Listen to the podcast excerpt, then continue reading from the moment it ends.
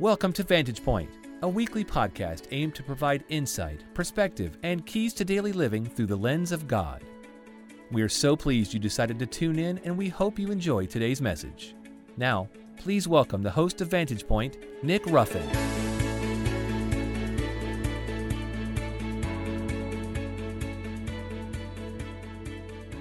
Welcome to another episode of Vantage Point. I'm your host, Nick Ruffin. I want to first take a moment to apologize in the delay of this episode and the next one that'll follow. We'll definitely get back to recording weekly messages in the next series. I want to also say thank you to everybody that's been tuning in. Uh, in the first two episodes of Leap, we had over 100 downloads, which is amazing. And most of our listeners are in the US, but we've even gone international and we have a few listeners in France and Ireland. And I want to just remind everybody that the platforms we're on, we have Apple Podcasts, Spotify, Google, and Stitcher, to name a few. Make sure you subscribe, rate, send feedback. You can also follow us on Facebook at Vantage Point Podcast. It's a great way to stay connected and get more updates around the podcast and things that we're going to be talking about and also provide more feedback. I want to take time to acknowledge all the people affected by recent weather across the Midwest, specifically in Oklahoma and Illinois. I'm in the Tulsa area and we've seen storms, tornadoes, flooding along the Arkansas River and other areas. I know my people in the Chicago area are experiencing the same thing. I want to let you know that our thoughts and prayers are with you during this time and definitely make sure you stay safe.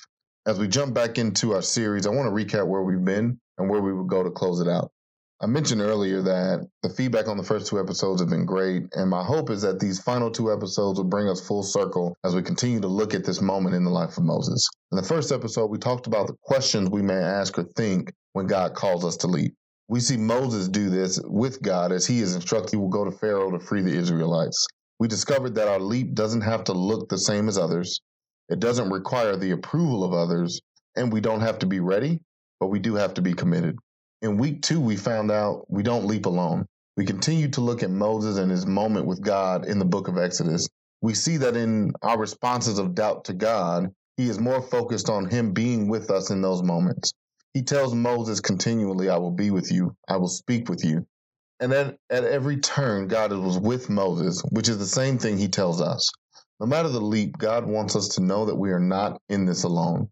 We begin to see Moses emerge as a leader and one who begins to see that his leap is bigger than himself. This week, I want to talk about how God equips us to leap. We can be focused on the call and what God said to do, which is important, and we want to stay focused on that. But we also need to be aware of the equipping that is needed to make that leap. When it comes to certain things, there's always an equipping that occurs that places us in position to leap. I think about my time serving in the, in the army and, and being a soldier and knowing that if I ever entered a battlefield, I was always equipped to to step onto that platform, right? And whether that was weapons or armor or other tools, I always had the equipping that was sufficient to complete the task. In the same way, God equips Moses in two very specific ways to carry out his battle with Pharaoh. The first thing Moses is equipped with is his staff. Exodus 4 1 tells us that Moses protested again, What if they won't believe me or even listen to me? What if they say the Lord never appeared to you? The Lord asked him, What is that in your hand? Moses stated a shepherd's staff. It's interesting to me that God would use the one object that was what Moses already had. The staff was something Moses was comfortable with, it was something he used daily. For a shepherd, the staff represents power and authority. Could also be used as a weapon to fend off attacks to protect sheep. Sometimes we look for God to give us tools that we don't have when he can use what we already have and give it power and authority. Let me ask you this what do you have that God can give power and authority to? Is it your hands? Is it your voice? Or your ability to lead or your ability to carry out other tasks? God will always take something familiar to you and give it the power and authority to change lives. The second thing God gave Moses is Aaron. And I know what you're thinking. Why is Aaron viewed as equipping Moses? He should be in last week's message of not being alone. Well, the first thing to note is God already told Moses, as we talked about, that he would not be alone, that God stated he would be with Moses. But the way that God uses Aaron wasn't for accompaniment, it was more as a key piece in God's plan. Starting in Exodus 4:13, God gives us context into the role of Aaron. He said, "But Moses pleaded again, Lord, please send someone else." Then the Lord became angry with Moses. "All right," he said, what about your brother Aaron the Levite? I know he speaks well. And look, he's on his way to meet you. He will be delighted to see you. Talk to him. Put the words in his mouth. I will be with you both, and I will instruct you on what to do. Aaron will be your spokesperson to the people. He will be your mouthpiece, and you will stand in the place of God for him, telling him what to say. Again, God takes something familiar to Moses and uses it to equip him. God brings people in our lives for many different reasons. Sometimes those people serve a specific purpose beyond companionship. As you commit to leap, you may want to look at the people around you. Are they good to leap with you, or is it that time to release them?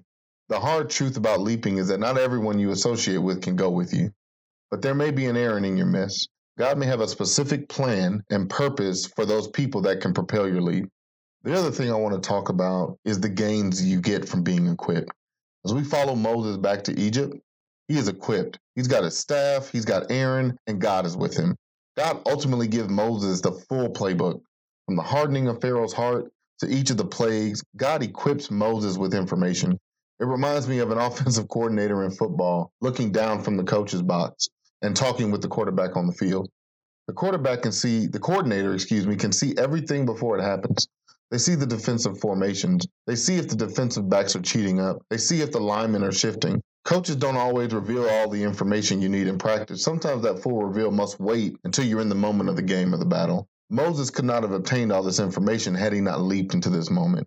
And during those 10 plagues that Pharaoh endured, we see a different side of Moses. And through equipping, we see three new characteristics of Moses that I believe will also be gained when we allow God to equip us prior to leaping. The first of those gains is confidence. Several times throughout the plagues, God gives Moses specific instructions. Go tell Pharaoh this, or go take your staff and do that, or tell Aaron to do this. Back in the beginning of the story, Moses always had a question or an excuse or flat out send someone else. Not now though. There's a there's a different confidence that that is built in Moses that that the Bible shows us this. So Moses did just as the Lord commanded. There were no more what ifs or how can I. Moses did Moses did what was asked. Remember when Moses threw the staff on the ground, it turned into a snake? God told him to pick it up by the tail, which is what I found not the thing to do. But God was giving Moses confidence he could overcome. It's also interesting that God told Moses he would be like a like God to Aaron. Moses is actually the younger brother by three years, and for all the younger siblings, I I wouldn't know. I'm the oldest, but what a confidence boost it is to a younger sibling to be told you will be like God to your older brother or sister. Another uh, characteristic or gain is, is being bold. And when we get through the pl- to the plague of the frogs, Moses does something he hadn't exhibited to this point. As Pharaoh begged Moses and Aaron to have God take away the frogs, he said he will let them go. Moses tells Pharaoh, You set the time. You tell me when you want me to pray for you and your people. With the plague of flies, Pharaoh has another moment of you win, you win, and tell Moses they can offer sacrifices, but you must do it in the land they are in. Moses replies, This isn't right. We will be stoned if we do this here. We must go into the wilderness for three days. Pharaoh says, Fine, go, but hurry and pray for me. Moses again steps into boldness and says, When I leave, I will pray for you, and tomorrow the flies will disappear. And then Moses does something that I, I honestly, reading the beginning of this, wouldn't have ever thought he would do. He issues a threat to Pharaoh and says, I'm warning you. And he says, and it's not the Lord warning him. It wasn't the Lord said, it was I am warning you. I, Moses, am warning you. Don't lie to us again and refuse to let the people go to sacrifice the Lord. This is the same Moses, the same stuttering Moses who doubted himself and now was issuing threats to the king of Egypt and Pharaoh and boldly living out his calling. The last game is endurance. And there was a level of endurance Moses needed for his leap. Most theologians say the plagues, and that's including the warnings and the time in between, lasted a total of four to five months. This was four to five months of going back to Pharaoh, four to five months of, of his lies and deception, four to five months of going back to the Israelites and telling them not yet. But Moses continued to endure. There is a level of endurance we gain in being equipped to lead.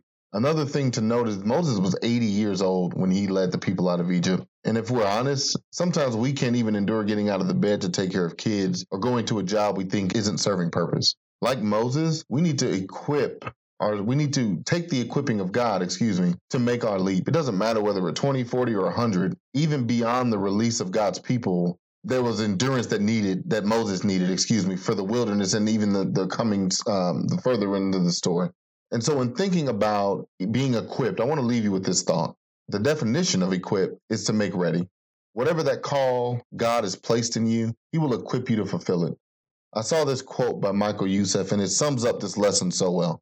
Whenever God calls us to a task, he will equip us and enable us to complete that task.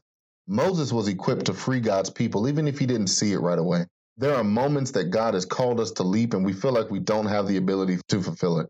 I love how God uses the least of people and then equips them to carry out what he called us to do.